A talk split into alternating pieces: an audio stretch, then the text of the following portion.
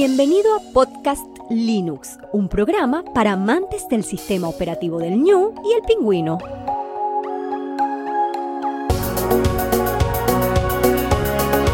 El espacio sonoro para disfrutar del software libre.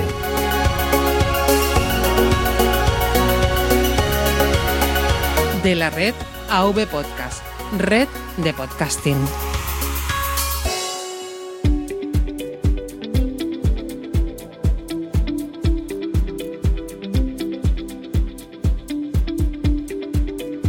Muy buenas amantes de GNU Linux y el software libre. Bienvenido a un nuevo episodio, el número 63 de Podcast Linux. Un saludo muy fuerte y cariñoso de quien te habla, Juan Feble.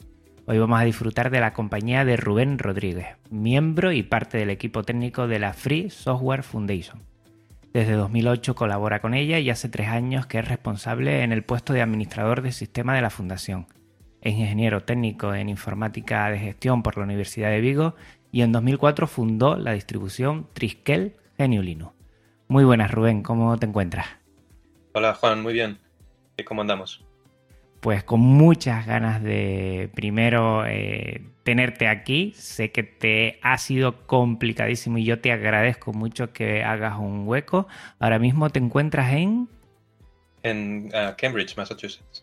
Fíjate tú, y con tantas horas de diferencias, pues nos ha sido bastante complicado, pero por fin estamos aquí y la, bueno, se ha hecho esperar, pero la dicha es buena y, por eso vamos a disfrutar en esta horita de, hablar del software libre, de la Free Software Foundation, que para mí eh, te tengo que aclarar que es una desconocida que estoy poco a poco disfrutando eh, de lo que es toda su filosofía y bueno, y disfrutar.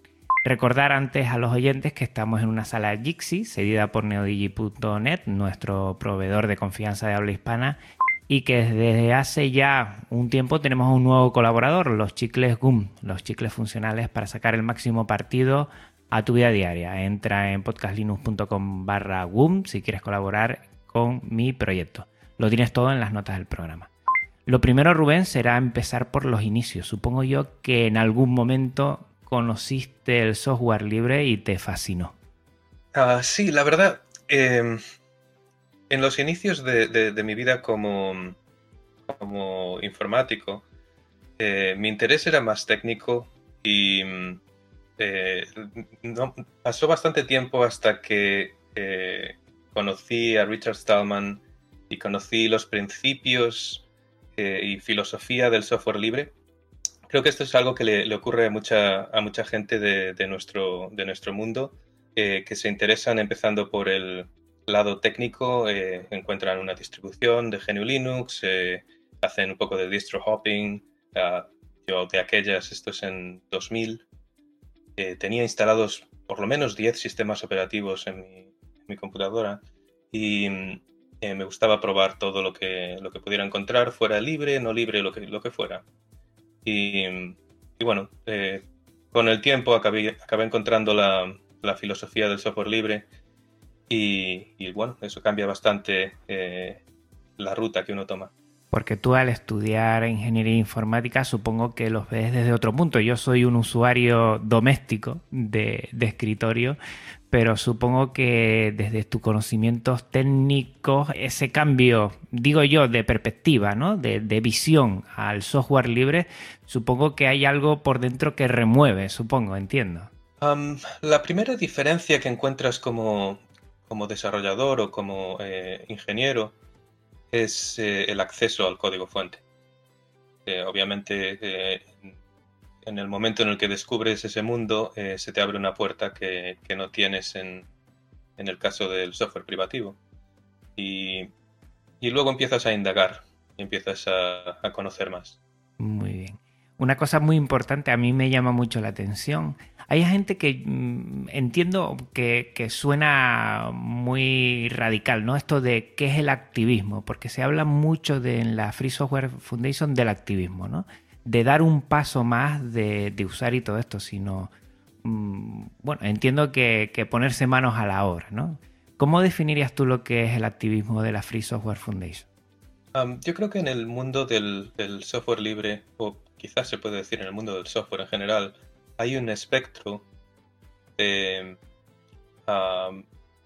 desde la gente que, está interesada en el aspecto puramente técnico a la gente que está interesada en eh, resolver problemas sociales. Y cada uno de, los que estamos en este mundillo, eh, pues estamos en un lugar de este espectro y, varía mucho el, interés que uno pueda tener por solucionar eh, tanto problemas técnicos como sociales. En el caso de la Free Software Foundation, las motivaciones eh, fundacionales fueron eh, por ética y social. No, el, hecho de que el trabajo sea mayoritariamente técnico no quiere decir que nuestro objetivo sea principalmente técnico. Nuestro objetivo es em, mayormente social.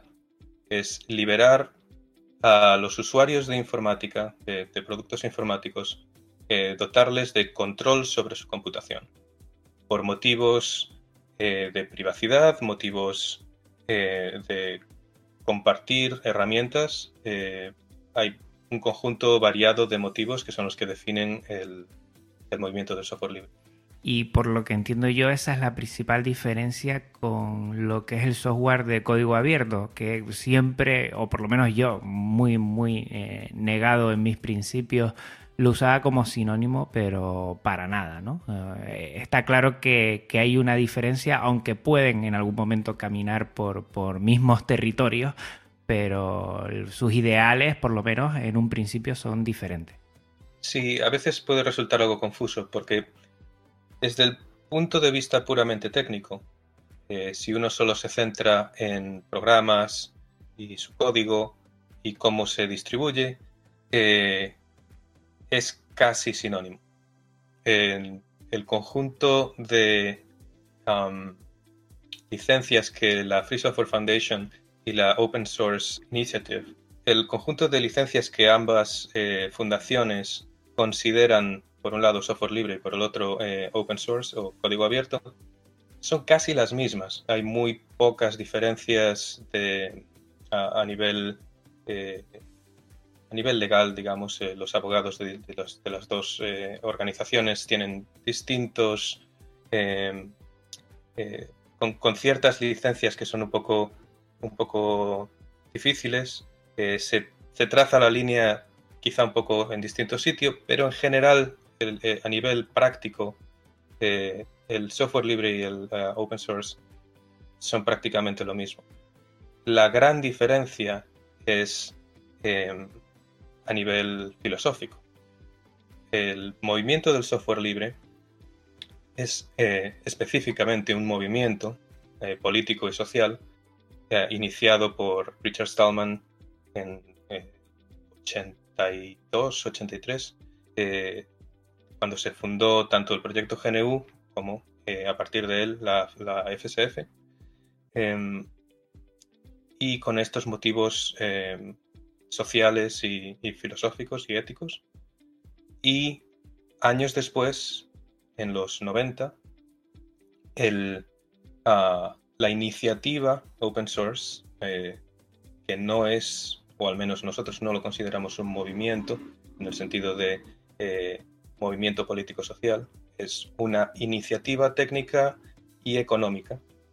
Eh, lo que hicieron fue buscar un, nombre y un marketing alternativo para el movimiento del software libre, tomando los principios prácticos eh, principales y más comerciales, con más eh, posibilidad de ser eh, ofrecidos a, un público mayoritario y sobre todo a corporaciones y, negocios. Y se formó este, esta iniciativa que tiene más un carácter ah, económico y técnico. Sí, sí, sí, sí. Aunque vayan a veces eh, el resultado, digamos, sea muy parecido y a veces vayan de la mano entendiéndose en el resultado, eh, lo que le inspira igual es diferente, ¿no? Ahí es la diferencia. Correcto. Pues mira que a mí antes no me quedaba muy claro, además hacía eh, mal uso porque los utilizaba como sinónimos. Ahora yo por lo menos tiro de las licencias, empiezo a leer, leer, leer. Y bueno, si entiendo que están las cuatro libertades de la Free Software Foundation y los 10 mm, los 10 puntos que la iniciativa del código abierto eh, promulga, pues entiendo que, están en la misma en el mismo lado. Si no, pues ya hay que ir viendo. Correcto. Hay, hay diferencias. Em, por ejemplo, otra de las mayores diferencias a nivel de qué tipo de licencias ambos eh, proyectos promulgan. La, Free Software Foundation es uno de los principales, eh, el, principal impulso del copyleft. Es un invento, eh, es un, hack eh, construido sobre, sobre el copyright que haciendo uso de la ley de derecho de autor proporciona los recursos legales para que un producto, no necesariamente software, pero eh, como sabemos esto se aplica también a, licencias para todo tipo de artes, em, el copyleft garantiza que cuando recibimos ah, una obra bajo una licencia libre, cuando lo redistribuimos esta obra se ha de eh, mantener libre para la siguiente eh, persona que lo recibe. Cuando esto ocurre, consideramos que eh, esa licencia implementa copyleft. en el caso, lo que, como comentaba, la diferencia, una de las diferencias fundamentales entre la Free Software Foundation y la Open Source Initiative es este impulso del copyleft. Ah, cuando, cuando ves eh, los proponentes de open source o eh, código abierto, verás que comúnmente eh, impulsan licencias como la licencia MIT o la licencia BSD que no implementan copyleft. Es decir, no garantizan que las libertades que uno recibe son para siempre. Uno puede hacer una versión privativa de un software libre siempre y cuando este, este software no tenga copyleft. Exacto. En el episodio que realicé, la verdad que son conceptos, sobre todo mm, para intentar que los oyentes se hagan una idea, son conceptos que están ahí, que igual los que estamos más a pie en el sentido de usuarios de escritorio eh, domésticos, no lo tenemos tan claro y, y es un tema crucial porque yo creo que si nos definimos como amantes de Genio Linux y el software libre, eh, tenemos que tener estas cosas claras, sobre todo para saber diferenciar qué tipo de, software estamos utilizando y apostar por uno y bueno, pues hay otro que igual, mm, bueno, deberíamos buscar otras alternativas antes de usar algunos que no respeten todo eso. Para a mí me ha sido bastante clarificador, eh, sobre todo agradecer a la Free Software Foundation eh, todas las traducciones que tienen a, nuestro idioma, el español, porque la verdad es que queda bastante claro y a los oyentes les animo a que, le echen un vistazo y que se pasen por allí porque queda muy claro la filosofía y, todo lo que quiere divulgar la Free Software Foundation en cuanto al proyecto New y el software libre. Eh, me queda muchas cosas por preguntarte, pero la primera me encantaría saber eh, cómo es trabajar para la Free Software Foundation. Ah, pues bueno, la primera eh, a, nivel práctico es, curioso porque eh, la oficina es en, el centro de Boston, en el distrito financiero, y mm, es un eh, es un lugar con, rascacielos y con edificios históricos a tu alrededor y muchísima gente. es un sitio bullicioso, eh, eh, tienes todo tipo de todo tipo de personajes a tu alrededor y, de vez en cuando me encuentro que aún después de eh, tres años se cumplen prácticamente ahora tres años trabajando allí de repente voy caminando en no sé una pausa para el café o lo que sea miro hacia arriba y me doy cuenta de dónde estoy y, me sorprendo. Así que es, eh, es muy gratificante en ese sentido. Eh, luego es curioso porque la oficina en sí es, es una oficina, no tiene, no tiene mayor eh, curiosidad. Es un, un, edificio bastante antiguo en el centro de Boston y, y poco más. Tenemos ahora mismo, creo que somos ocho en la oficina y tenemos eh, el equipo técnico, somos tres personas, dos administradores de sistemas, un desarrollador web y, bueno, todo el resto del, equipo que, trabaja desde Boston. Un par de servidores, unas cuantas impresoras y bueno, como cualquier otra oficina. Pero creo que, digamos, lo que, lo que son las tareas del día a día probablemente son únicas eh, con respecto a cualquier otra oficina. los, eh, los trabajos en los que nos centramos son, son muy especiales y nos mantiene en un interés. ¿Y qué, ¿Y qué, es lo que realizas tú allí para que los oyentes y yo mismo eh, también tengan una idea de cuál puede ser tu trabajo dentro de la FSF? Pues mira, para, para explicarte por qué digo que, que aunque a primera vista la oficina parece muy mundana, muy eh, la típica oficina con, sus eh, mesas y sus sillas y su pintura gris, eh, somos un poco especiales en el sentido de que em, no delegamos ninguna actividad, al menos no ninguna actividad que requiera el uso de informática, el uso de computadoras. Lo hacemos todo en casa. Em, en cualquier oficina actual, sobre todo en oficina pequeña de, 10 personas, como, es nuestro caso, todo, se, todo se manda fuera. Tienes el correo en, Google, tienes eh, tu... Eh, si tienes algún servidor está en Amazon, si tienes eh, telefonía te la ofrece la compañía local o quien sea, si tienes trabajos de impresión, lo mandas a una imprenta. Todas estas cosas y muchas más las hacemos todas en casa.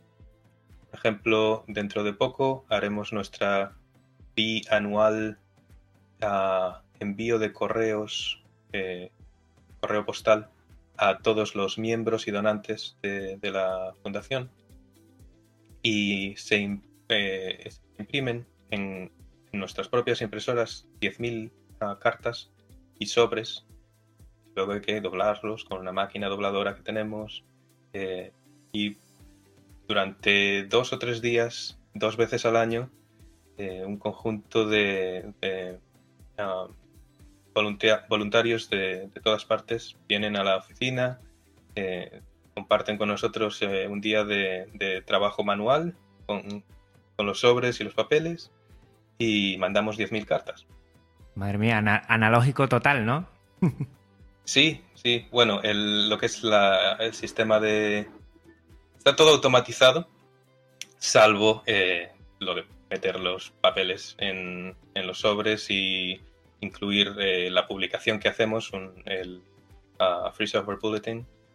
Es un pequeño librito coleccionable. Eh, todo este trabajo, por ejemplo, es es algo que cualquier otra eh, asociación o empresa de nuestro tamaño lo mandaría a un, tercero que lo haga y se le paga y ya está. Pero en nuestro caso, eh, por ejemplo, en, ese caso específico, nuestro, nuestra preocupación es que no le queremos dar datos de nuestros miembros a un tercero simplemente para que puedan imprimir unos sobres. Ah, en otros casos, como por ejemplo telefonía, utilizamos un, eh, servidores Asterisk y lo organizamos todo internamente. Eh, casi cualquier ejemplo, correo electrónico, tenemos nuestros propios servidores, también por motivos de privacidad y de flexibilidad. Y se extiende un poco, eh, el conjunto de actividades es, es bastante extenso debido a estas necesidades un poco peculiares. Muy bien, pues mira, qué interesante la verdad. Eh, entiendo que, tu trabajo allí eh, mm, bueno, estás en el puesto de, administrador de sistemas de la fundación. Creo, sí, eres responsable, ¿no? y, bueno, a lo largo del año tendrás que hacer... Somos dos. Son dos ustedes. Y a lo largo del año entiendo que realizan todo un número de, actividades y, no sé, cuéntanos un poquito cómo, cómo es tu día a día. ¿Es presencial? ¿Tienes que ir por allí todos los días o...? Sí, sí, trabajamos eh, desde la oficina. Eh, normalmente eh, tenemos la opción de trabajar desde casa un día a la semana. Yo, por ejemplo, hoy estoy desde casa, por eso te decía que estoy en Cambridge, porque la, ciudad de, Boston está pegada a Cambridge y Somerville. Si cruzas el río estás en, Cambridge, pero son a 15 minutos y estoy en la oficina. Mi día a día varía mucho. Hay todo tipo de proyectos, por un lado, eh, sobre todo proyectos de renovación y mantenimiento de servicios. Eh, no solamente, eh, antes comentaba que lo que es la propia oficina de la FSF tiene todo este conjunto extenso de necesidades técnicas que proporcionamos, pero aparte también somos el ah, host, el hosting de, del proyecto GNU y de otros proyectos. Tenemos varios servidores de, ah, varias comunidades y proyectos de software libre. Por ejemplo, hay un servidor que es de KDE. Tenemos uno de Sugar Labs, que es, eh, el, software del One Laptop per Child. Tenemos eh, máquinas de GNU Geeks, que es otra distribución libre. Bueno, hay más ejemplos. Eh, la distribución GNU Sense también eh, mantenemos sus máquinas. Y, y lo que es el mantenimiento de, servicios para el proyecto GNU, eh, Savannah, tenemos repositorios de software, servidores de compilación automatizada, las listas de correo que son muy grandes, todo ese tipo de, servicios. Con lo cual, em, el, trabajo del equipo técnico varía bastante. Eh, por un lado, tienes que mantener estas máquinas y renovarlas. Son más de 100 máquinas virtuales, cada una eh, haciendo distintas cosas, eh, garantizando backups de, de, todas estas máquinas, cortafuegos, eh, actualizaciones, todo este tipo de trabajo. Y al mismo tiempo añadiendo nuevos servicios. Eh, por ejemplo, eh, en unos días se añadirá un servicio, un nuevo foro para, los miembros de, la fundación. los foros que tenemos son, están muy anticuados y casi nadie los usa. Y, y vamos a renovarlos con un sistema más moderno, más fácil de usar. O sea que entiendo que en temas de mantenimiento y después eh, nuevos servicios que irán implantando la fundación, pues ahí estarán, pues, hombre, para aburrirse no, no tendrán ni un segundo, supongo que al revés, eh, pues apagar fuegos a veces, entiendo, y, poco a poco ah, mientras no hay ninguna incidencia, pues ir sacando esas novedades, nuevos servicios y cuando les deje el tema de incidencia, supongo, ¿no? Sí. Eh, al, hacerlo todo en casa y ofrecer servicios a, grupos tan variados, eh, nunca sabes lo que, lo que te va a esperar eh, cuando llegas por la mañana. O cuando te llega una alerta en mitad de la noche. también tenemos un control muy exhaustivo de, nuestra red. Creo que somos una de las, eh, de las redes más pequeñas que, que, son lo que se llama un, eh, sistema autónomo. Eh, un sistema autónomo es un, el rango de IPs que tenemos, tenemos 256 IPs en un rango tipo C, que es administrado por la fundación directamente. Esto ah, quizás sea un poco un poco abstracto para la gente que no sea de redes, pero normalmente eh, una organización no mantiene sus propias IPs. Eh, un, una, oficina o cualquier organización de, pequeño tamaño, normalmente su ah, proveedor de servicios les deja utilizar unas IPs eh, a través de un, router y, ya está. Conectas una máquina y le, das la IP que te ha dicho el proveedor de servicios y, poco más puedes hacer. Nosotros tenemos control completo eh, de ese rango, es decir, somos los propietarios de ese conjunto de IPs. Y eso eh, es un ejemplo más de, eh, digamos, las capas extra de complejidad, pero también te ofrece una flexibilidad muy alta. Por ejemplo, eh, tanto GNU.org como, no tanto, pero hasta cierto punto, FSF.org son, son páginas eh, con un altísimo nivel de visitas, con millones de visitas al mes. Y como es una página tan conocida y tan antigua, eh, pues a veces cuando alguien está probando temas de seguridad o tiene, eh, no sé, eh, ganas de molestar un poco, eh, por ningún motivo que nosotros conozcamos, de repente pues nos cae un ataque simplemente porque, porque somos una página conocida.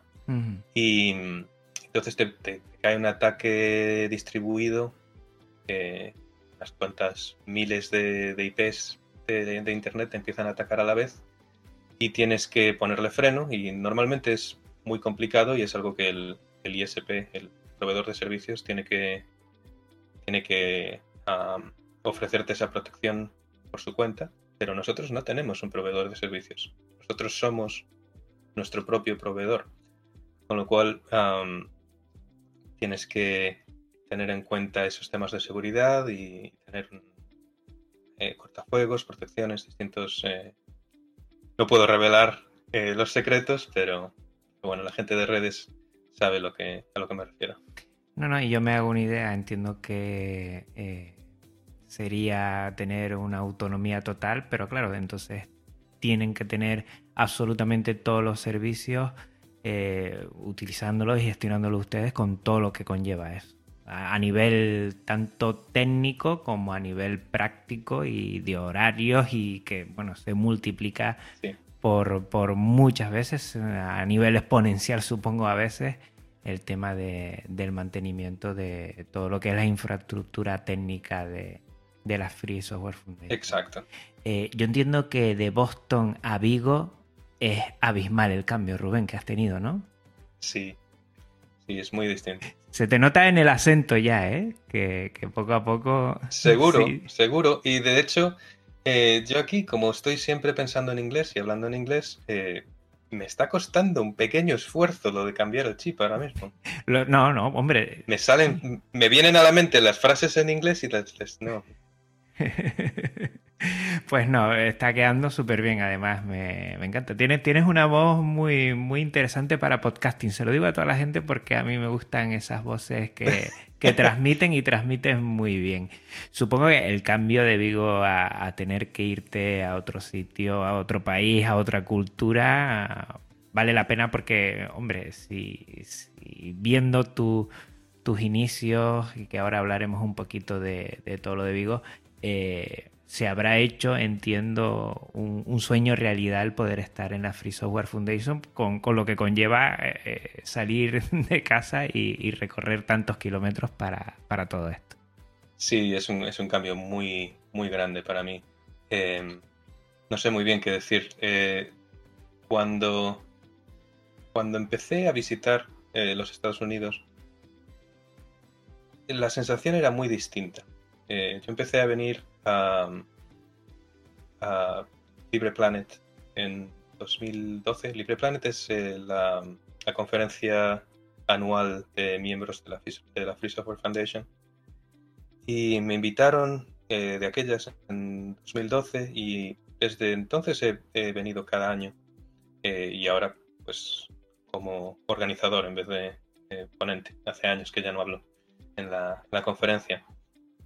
Pero creo que la, la referencia social y la, la sensación que transmite eh, este país ha cambiado mucho. Y, es una experiencia extraordinaria, eh, a veces un poco frustrante eh, o un poco da algo de miedo incluso ver cómo, cómo a nivel político y social ciertas cosas están cambiando, pero, pero bueno, hay que verlo con optimismo y, los cambios, eh, ahora mismo, eh, menos mi opinión, es que estamos en un, en un bache, pero la, eh, lo que esperamos es, es que se salga de este bache con, con un renovado interés por, por cambios sociales y, y con una, una perspectiva más ética y más más social. Estoy seguro de ello. Después de cuando, cuando el péndulo oscila mucho para un lado, tiende al otro rápidamente. O sea que seguro. Y te decía Vigo porque Vigo supongo que es la cuna de uno de tus ojitos derechos, que es Triskel. Triskel Geniolino. Ajá. Cuéntanos un poco cómo surgió Triskel, porque uno de mis sorpresas, voy a poner en sintonía a los oyentes, era que estaba buscando a alguien de la Free Software Foundation para tener esta charla. Yo, mm, bueno, sé algo de inglés, pero no para, para dialogar, está claro. Y claro, empecé a ver el staff y cuando llegó Rubén Rodríguez, digo, este es de aquí seguro. y después te, te, reconocí, y digo, bueno, esto me suena de algo. Y es que había entrado en Triskel Geniulinus, en triskel.info creo que es la página, y ahí, claro, tú eh, posteas bastante. Digo, mira, y encima es el fundador de Triskel. Ya, bueno, tenía todas conmigo. He sido, para que lo sepan los oyentes, bastante insistente con él y eso que ha tenido unas semanas malas, pero es que necesitaba hablar contigo de, de, todo esto y la verdad me llama mucho la atención de Triskel. Es una de las distribuciones por lo menos yo tengo esa sensación más respetada, ¿no? ¿Cómo surge Triskel? ¿Por qué esa necesidad de, hacer una distribución 100% eh, eh, libre? Pues, como te decía al principio de todo de esta conversación, eh, hace ya tantos años que, empecé el proyecto, que por aquel entonces mi interés era mayormente técnico. Yo estaba interesado en como usuario avanzado de GNU Linux, eh, empecé a tener mucha práctica con, distintos sistemas, eh, de aquellas probé casi todas las distribuciones que había, al final eh, acabé usando Debian durante bastante tiempo y yo era en aquel entonces este, estudiante en la Universidad de Vigo y empezamos a hacer proyectos con con la Facultad de Ciencias de, la Universidad de Norense. Y mm, uno de los primeros proyectos que hicimos con ellos fue montar un servidor de correo para los eh, alumnos. Y mm, ya fue un reto técnico. Eh, lo siguiente fue hacer la página web de, la facultad. Y, bueno, eso nos puso en contacto con, con la universidad a nivel técnico. Y entonces esto fue en 2003, 2004. Estaba muy de moda eh, que toda universidad o todo campus tenía que tener su propia distribución de GNU Linux con, su logo y ah, creo que, en España en aquel momento lo de las distribuciones regionales eh, estaba muy en auge y, en Galicia no, había ninguna. Eh, y pues en contacto con, varios eh, profesores y, gente de la universidad, eh, acabó eh, formándose un, pequeño proyecto para hacer una, distribución y me consultaron para, para, que la hiciera yo. Y pues nada, el proyecto empezó así, no tenía principalmente una motivación más que técnica. luego se le fueron añadiendo más, una vez que lo que es el sistema arranca y funciona, se le empezaron a añadir, eh, distintos objetivos. Eh, uno de los primeros, obviamente, eh, siendo una distribución regional, era que la traducción a gallego fuera buena y que funcionara bien en, este idioma. luego, pues obviamente la colección de software educativo para, la, para las distintas áreas de la universidad. Fue creciendo a, nivel de objetivos, se le fueron añadiendo objetivos y un año un año después de, estar lo que es la primera versión eh, terminada, eh, la Facultad de Ciencias invitó a Richard Stallman a dar una charla y, bueno, eh, preparamos todo para dar, digamos, la, la versión 1.0, darle ahí todo la, el marketing posible al lanzamiento. Y, bueno, ahí me encontré yo con, un, con una barrera. que yo no, conocía realmente en aquel momento la, mis conocimientos eran básicamente técnicos. No, no tenía las, las, ideas de, del movimiento de software libre y de sus principios eh, tan claras como, como, las tengo ahora, desde luego. Y, Richard Stallman ah, nos dio una, charla eh, explicando eh, los motivos por los que eh, este movimiento existe. Y, una de las, cosas que en aquel momento me sentaron muy mal, pero yo no, entendí el por qué, pero eh, él rechazó nuestro regalo de una copia de, la primera versión de Triskel, porque lo primero que preguntó es, ¿contiene algún programa privativo? ¿Contiene... Ah, me dijo varios ejemplos típicos de cosas que por aquel entonces, entonces eh, eran típicas encontrar en una distribución uh, Flash, por ejemplo, o los drivers de tarjetas gráficas Nvidia o algunos otros ejemplos. Y, claro, para un desarrollador como yo que no tenía eh, estos conceptos de, filosofía tan, tan claros, todos esos eh, programas estaban incluidos. Y, bueno, este rechazo a fue una revelación, un cambio de. como un jarro de, agua fría. Y, digamos un, un punto de inflexión para el proyecto que, a partir de aquel entonces se, se, empezó a empezó a tomar más un, cariz de, de libertad y de digamos despegó de este, estos objetivos más específicos de trabajar con la universidad a hacerse un proyecto más eh, internacional, con, unos objetivos, por un lado, eh, más genéricos, los de intentar hacer una distribución para cualquier usuario, no específicamente para, para una universidad o incluso para, para una universidad en concreto. Y por el otro lado, eh, centrarse más en los principios eh, éticos que un, un, distribuidor de software tiene que, tiene que tomar.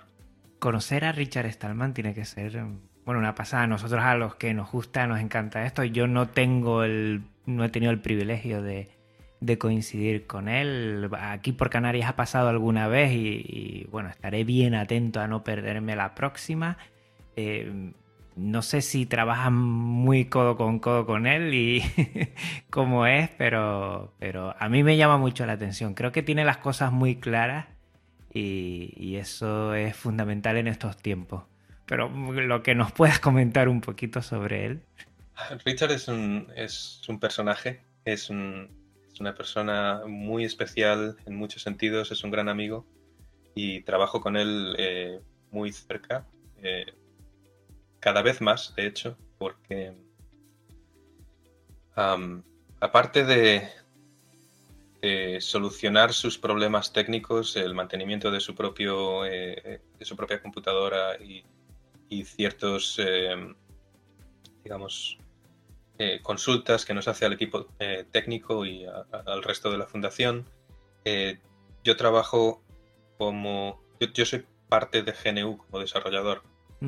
Y, a través de, esa parte de mi activismo eh, tengo un contacto más directo con, con Stallman.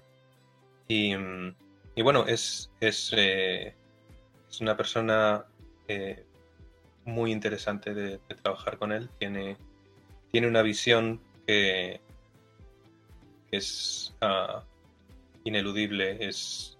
Eh, él es capaz de ignorar la superficie de un problema y centrarse en consecuencias muy profundas que se, que se eh, cuando digo problema, una nueva tecnología, por ejemplo, aparece y, mucha gente centra su interés en, partes de esta tecnología o de su aplicación que son muy obvias, ah, pero Richard es capaz de, darse cuenta de, ciertas consecuencias que pueden tener a nivel social que, que quizá no sean tan obvias, que quizá tarden mucho tiempo en, producir, en causar un problema y, ha hecho esto durante muchos años, nos ha advertido de, problemas que, años después nos hemos dado cuenta eh, colectivamente la comunidad del software de, cuánto mejor hubiera sido si lo hubiéramos escuchado más. Con lo cual es su, su yo creo que el, mayor eh, valor que ofrece a, la comunidad es, es levantar la bandera cuando, cuando ve, él está siempre alerta a todas las nuevas tecnologías o cambios sociales eh, y analizándolos de, con esta, de, esta forma tan metódica que él tiene y escribiendo artículos eh, muy detallados y muy, muy bien eh, documentados, por cierto. Él, siempre escribe a un conjunto de, gente que conoce, le gusta tener una, lista de expertos de distintos temas y cuando no sabe algo le pregunta a su experto en esa área por sus opiniones, eh, normalmente a varios, y forma una, opinión detallada de un tema y, luego ofrece su, perspectiva y, su, y sus recomendaciones. Actualmente Triskel sí está apadrinada por la Free Software Foundation. Llegó un momento en que entiendo que, los cambios que se hicieron en esta distribución de GNU Linux eh, bueno, fueron 100% acorde con la filosofía del software libre y es una, yo creo que he visto de las nueve distribuciones para, para, ordenadores, computadoras de, de escritorio eh, que están apadrinadas por la FSF. Y yo creo que eso también ha sido un punto, ¿no? O sea, llegó un momento, tuviste un jarro de agua fría que lo desconocía, porque yo creía que desde un primer momento sí fue, bueno, eh, arropada por, Richard Stallman y a partir de ahí, pues hiciste unos cambios y, es una distribución GNU Linux de referencia a nivel mundial muy llamativa para, para mucha gente. Yo la he escuchado muchas veces y también entiendo que a nivel, ya que, estamos hablando aquí para oyentes eh, latinos y de habla hispana también, que haya nacido aquí en España, pues, pues nos llama mucho la atención. Actualmente, ¿cómo, cómo es la situación de esta distribución de Triskel? Actualmente eh, hemos, eh, hemos sacado la versión 8 hace poco y, está iniciado el, lo que son los pasos eh, básicos para la publicación de la, de la, siguiente versión, pero queda mucho por hacer.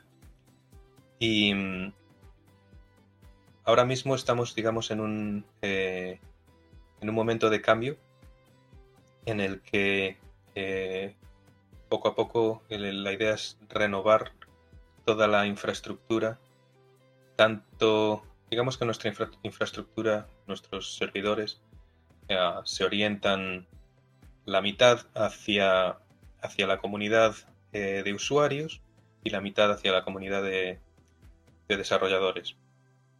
Y en ambos casos, eh, digamos que, los servicios que tenemos, las, las, las webs que mantenemos están un poco oxidadas por, eh, siendo sinceros, están eh, un poco anticuadas y a raíz de esto está frenando un poco el crecimiento del proyecto. Eh, por el lado del, proyecto de desarrollo, hemos empezado a trabajar en una nueva máquina de, un nuevo servidor de desarrollo que va a permitir, entre otras cosas, compilar para nuevas arquitecturas, con lo cual el objetivo es que Triskel versión 9 estará disponible para eh, ARM, es decir, para algunos modelos de teléfonos y eh, principalmente el objetivo no son teléfonos, más bien es eh, computadoras embebidas como Raspberry Pi uh, y todo este tipo de pequeñas computadoras y eh, la arquitectura PowerPC para eh, hay un, nuevo auge de máquinas eh, PowerPC con tienen las características de, la publicación de, los esquemas de las CPUs y digamos que, ofrecen más libertad comparando con, los típicos procesadores Intel o AMD y bueno, eh, uno de los motivos para renovar la infraestructura es, eh, ser capaces de, compilar para, estas máquinas.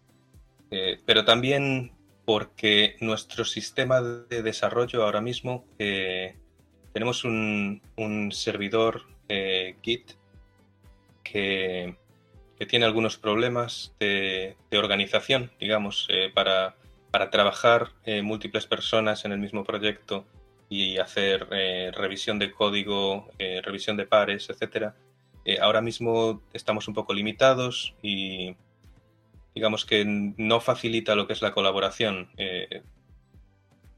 por ejemplo, requiere que cuando se hace un, ah, una contribución, esa contribución queda esperando la aprobación de un administrador y uno de los cambios que queremos hacer es que la comunidad sea capaz de, eh, digamos, un, voluntario eh, ofrece un parche para un programa y otro voluntario eh, sería capaz de hacer la revisión y aprobar este cambio de forma que, em, que no se necesite la aprobación específica de un administrador. Muy bien. De números, ¿cuántos miembros están? Entiendo que tú sigues siendo la cabeza visible, toma de decisiones, algo, aunque no sé cómo, cómo organizan colaborativamente. Entiendo que todavía sigues teniendo la responsabilidad de, estar ahí como, como, fundador y como máximo responsable. Eh, miembros que estén bueno, directamente en este proyecto y si tienes alguna estimación de usuarios, si tienes ese dato. Es muy difícil hacer estimaciones. Em, los números que tenemos son los mismos que hay en, lo que es la propia web. Eh, número de descargas, eh, si quieres, lo podemos mirar. Vamos a ver. Si vamos a los foros, por ejemplo, el número de de usuarios registrados en la web y que participan en los foros es uh, 18.000. Mm, está bastante bien, ¿eh? hay 140.000 posts. Eh, ah, no, estaba leyendo mal. Hay 18.000 eh, topics y hay 16.000 usuarios. Bueno. 16.000 usuarios eh, registrados eh, si vamos a la página de descargas, de esta última versión ha habido hasta el momento 42.000 descargas, pero esto no cuenta descargas directas de los, eh, de los mirrors. Eh, si vas a un, mirror de, nuestra, de nuestro servidor y descargas directamente, no, no lo vamos a... La página principal no lo vas a ver y no, no lo cuenta. Lo cual 42.000 es una estimación muy por debajo de, del total. Eh, nuestro, algunos de nuestros principios, obviamente aparte de, principios de libertad, tenemos eh, eh, unos objetivos muy, muy específicos de, privacidad de los usuarios, con lo cual no tomamos eh, es muy típico que, un, software cuando se instala lo primero que hace es eh, mandar una señal a, algún, servidor del, controlado por los autores para decir, ah, alguien me ha instalado, probablemente tomar alguna información como la IP del, usuario, etcétera. Y esto facilita em, lo que son saber cuántos usuarios tienes, etcétera. Nosotros no hacemos esto, con lo cual nuestras estimaciones son un poco más, eh, más vagas. No tenemos. Eh, hay, un, hay un contador también en la página de descargas que cuenta el número de descargas directas desde que empezamos a contar, que fue en la versión 2 ha habido 704.000 descargas. Que bueno, eh, es, bueno, eh, creo que hay mucho por crecer. Hay, eh, seguimos siendo una distribución comparativamente pequeña, pero bueno, digamos que si, si, uno lee entre líneas lo, lo que nuestra web ah, ofrece, Verás que, por ejemplo, no hay anuncios, no hay banners. Nuestra única fuente de recursos son las donaciones. Y si vas a la mayoría de distribuciones eh, más conocidas, eh, toman, eh, tienen en la web banners y otro tipo de, publicidades intrusivas en el sentido de que, de que ah, toman información personal de los usuarios. Mayor parte de la, publicidad online eh, tiene este problema. Por eso nosotros no lo usamos. Y casi cualquier otra distribución, ah, incluso tienes anuncios durante el proceso de instalado. Eso es algo que, no sabía yo hasta hace poco. Eh, viendo a un amigo que estaba instalando una, no sé qué distribución era, pero el instalador tenía, tenía banners y me quedé muy sorprendido. Eh, digamos que nuestra, nuestra filosofía es un poco distinta. Entiendo que para sacar esto adelante, además de, los miembros que directamente ayudan a armar lo que es la distribución, eh, tú lo comentaste, el que se pueda contribuir económicamente es fundamental porque a partir de ahí de trabajo y de costes mm, entiendo que es lo que más cuesta sacar adelante de una distribución GNU en general y de Triskel GNU en particular. Sí, actualmente los fondos se están utilizando eh, mayormente para pagar eh, servidores y la mayor parte de las donaciones que desde que se empezaron a recibir donaciones, eh, aparte de, estos costes y en algunos casos eh, viajes, y durante un tiempo, hace algunos años, eh, yo tuve un pequeño salario. Ahora mismo se está, está tomando estos fondos y se están acumulando para tener una capacidad de contratación un poco más grande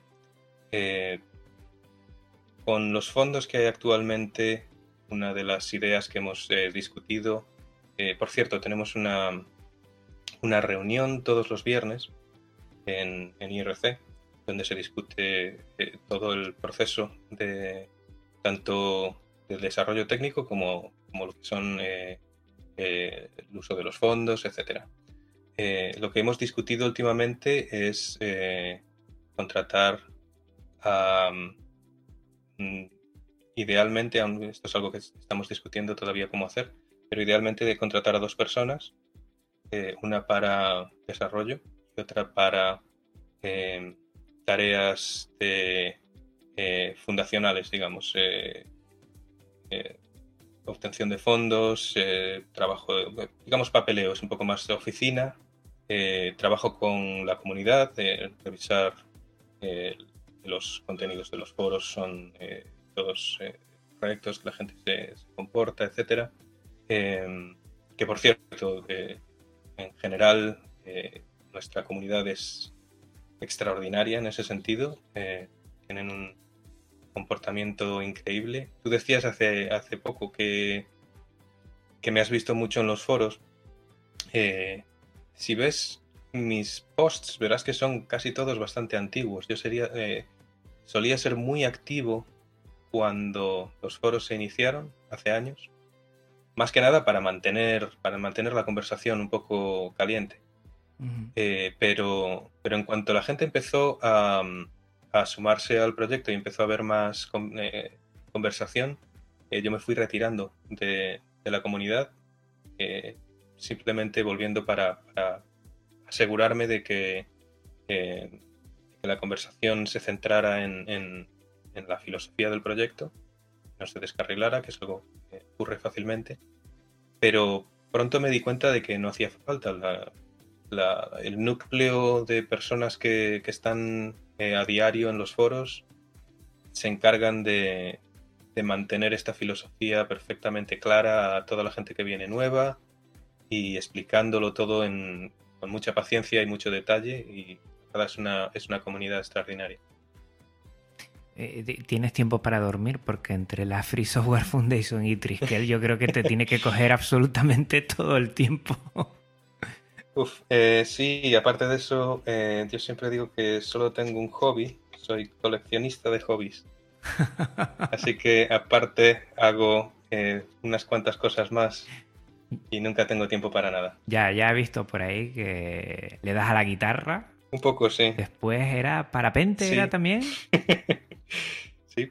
Sí, sí, me llamó mucho la atención. Digo, Rubén, no para, ¿eh? La verdad que para aburrirte, imposible. ¿Algún otro proyecto de software libre que además, no sé si serás de estos que encima te ronda tanto la cabeza que tienes que ir sacando algún, algún otro proyecto de software libre que, que realices? Eh, sí.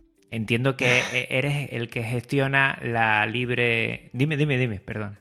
No, Didi. No, que gestionabas el, los, eventos de la Free Software Foundation también, o sea que eso también llevará matraca y de la buena. Ah. Eh, pero no sé si además te da tiempo para algo más. En los eventos eh, no quiero eh, llevarme más laureles de los que, los que me corresponden. El equipo técnico de la, de la FSF solo se dedica a lo que es la grabación de, de los vídeos de, las conferencias. Que aún así es una tarea bastante trabajosa y fue un proyecto muy grande. Hace, hace un par de años trabajé mucho en ese, en ese proyecto. Eh, pero el, resto de la organización es un, es un trabajo enorme eh, montar una, una, conferencia del tamaño de Libre Planet, pero es casi todo eh, mis compañeros de distintas áreas. Pero sí trabajo en, otros dos proyectos de software libre a través de GNU. Soy mantenedor de GNU IceCat y GNU Libre JS, que son, digamos, dos piezas complementarias eh, una de la otra. Eh, IceCat es la versión de GNU de Firefox. Es un... Eh, a veces la gente lo llama un fork, pero yo considero más bien que IceCat es una distribución de Firefox en el sentido de que ah, cada vez que hay una nueva versión de Firefox eh, se publica una nueva versión de IceCat que es, está basada en esta última nueva versión pero con un conjunto de cambios eh, orientados a la privacidad y la libertad en el sentido de eh, correcto uso de licencias de software libre. IceCat como navegador una de sus características principales es eh, que por defecto instala la extensión LibreJS, el otro proyecto que decía que es complementario. LibreJS eh, es una herramienta que busca detectar la licencia de, los scripts. Cuando navegas una página web y ahí eh, está cargando programas en JavaScript, intenta encontrar la licencia del programa y si el programa no es libre, eh, lo, eh, no permite su ejecución, salvo que el usuario específicamente eh, le dé el visto bueno. Esto nos permite, digamos, tú si tienes una distribución de software libre en la que todos los programas que, tu computadora ejecuta son los que tú has instalado, sabes que, que no estás utilizando software privativo. Pero luego vas a una página web y esta página descarga un, script en JavaScript y, y, si este programa no es libre, eh, estás en el, mismo punto donde empezaste, estás ejecutando software privativo. Con lo cual, eh, el, método que, con el que estamos trabajando es este detector de licencias y eh, un sistema que hemos publicado a través de, GNU para que los desarrolladores de páginas web puedan indicar eh, cuál es la licencia de, los scripts y de esta manera promocionar que eh, los desarrolladores de, páginas web utilicen software libre y ofrezcan a sus usuarios las, los principios que respetan su libertad. Qué interesante, Rubén, porque prácticamente la mayoría de usuarios domésticos lo que hacemos es navegar prácticamente. O sea que, ahí es muy interesante todo este proyecto. Además, eh, una cosa que me quedaba, ahora que has hablado del libre plan, del tema del vídeo, eh, te encanta la fotografía también, que he visto en tu portfolio que tienes por ahí, que mira que me ha costado encontrarlo, pero tienes verdaderas joyas de fotos, ¿eh? Gracias. Se te da, se te da. Gracias, gracias. Sí, últimamente también he empezado a hacer algo de vídeo. Bueno, pues que no pares, que no pare porque eso es bueno. Oye, no para. Ideas de futuro además, o sea, esto es todo lo que tienes armado. ¿Hay algo que te ronde por la cabeza que estés pensando de hacer? Nos comentaste algunos temas ya de Triskel, ¿verdad? ¿Algo más? Uf, muchas cosas. Dormir. Ah, a veces. No, soy, dormilón, no creas. Eh, pero bueno, eh, proyectos, muchos. Eh, siempre tengo muchos proyectos para los que no tengo tiempo, pero em, como decía mi madre, soy muy cabezón. Y cuando me empeño en hacer algo, da igual cuánto tiempo tarde, cuántos años, lo, puedo dejar algo en, el tintero y, y retomarlo mucho tiempo después. Con lo cual, habrá tiempo. Pero sí, hay muchos proyectos. Eh, por ejemplo, eh, uno de los que te comentaba es eh, que Triskel funcione en, más arquitecturas y distintos tipos de computadoras.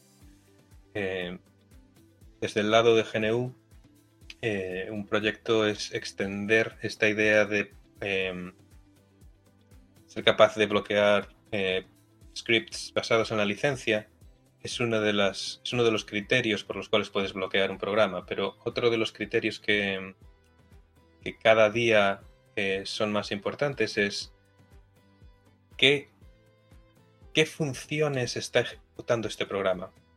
Hay algunas capacidades que tiene JavaScript que son un poco peligrosas, es decir, si se permite que, el navegador ejecute estas, estas funcionalidades, el usuario eh, en muchos casos es una funcionalidad que se puede utilizar para un uso eh, beneficioso, pero en algunos casos puede ser que se utilice para espiar a la persona eh, o para, bueno, generalmente eh, ese es el, uso, es obtener información de, por ejemplo, identificar de forma única a cada usuario, incluso usuarios que han bloqueado sus cookies o están navegando en modo de en modo privado, eh, pero utilizando JavaScript es posible extraer un identificador único para cada persona de forma que la cookie, es completamente innecesaria y eh, quien te rastrea, digamos, siempre sabe quién eres.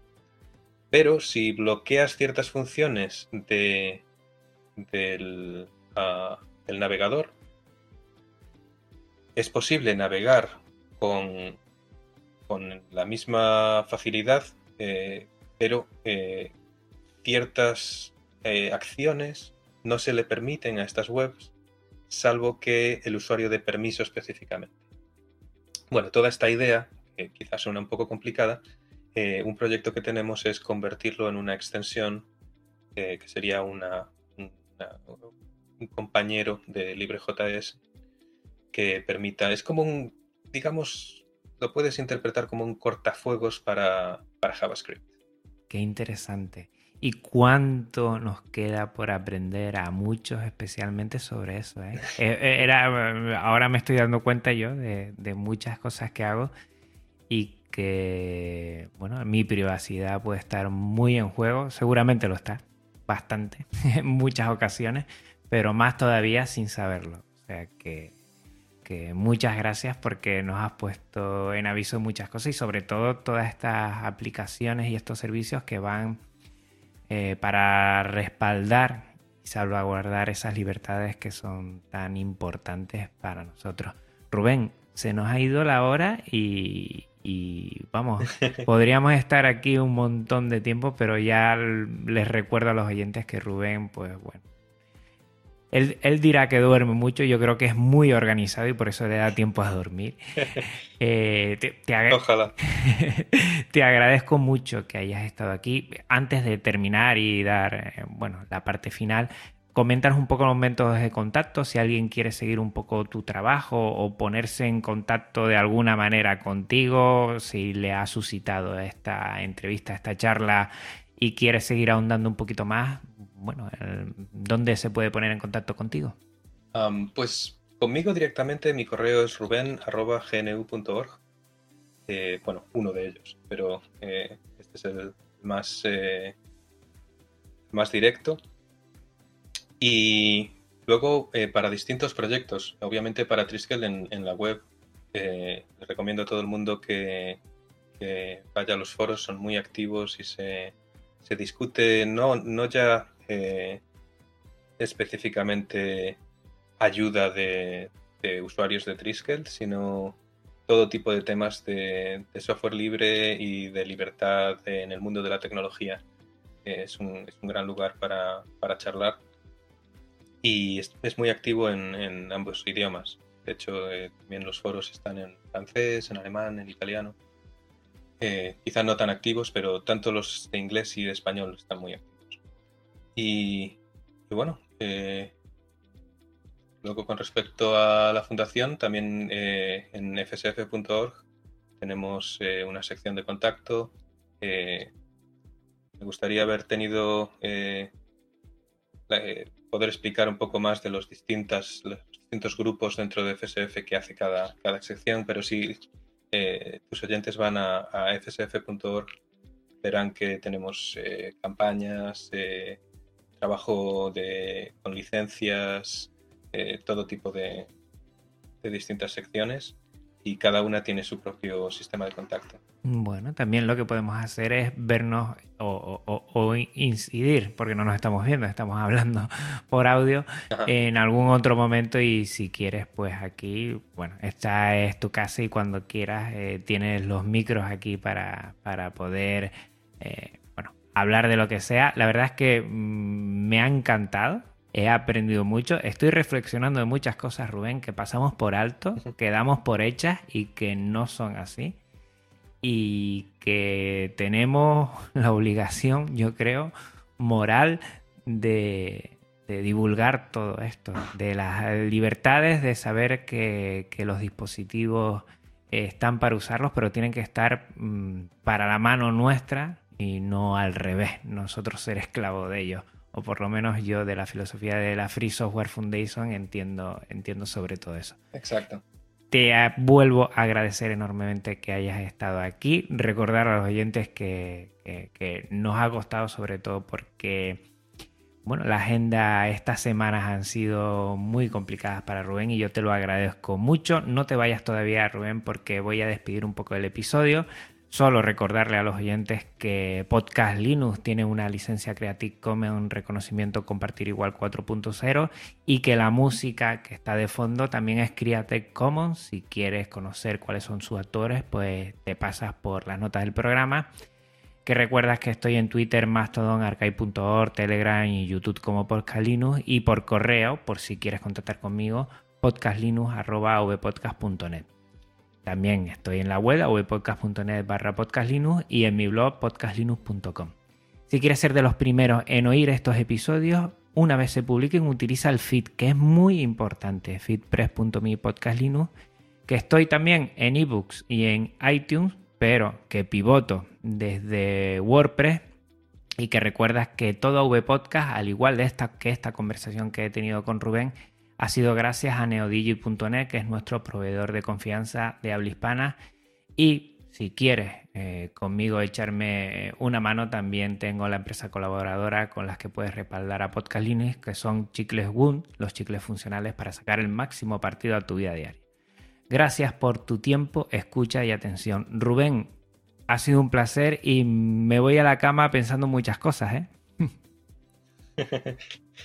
El placer es mío y un saludo a todos tus oyentes. Ha sido muy interesante. Para mí también. Pues bueno, hasta otra Linuxero, hasta otra Linuxera. Un abrazo muy muy fuerte aquí de Juan Feble. Chao. Chao Rubén. Hasta luego, gracias.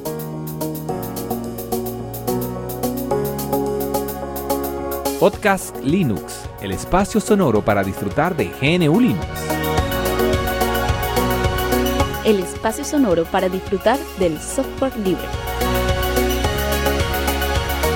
De la red AV Podcast, red de podcasting.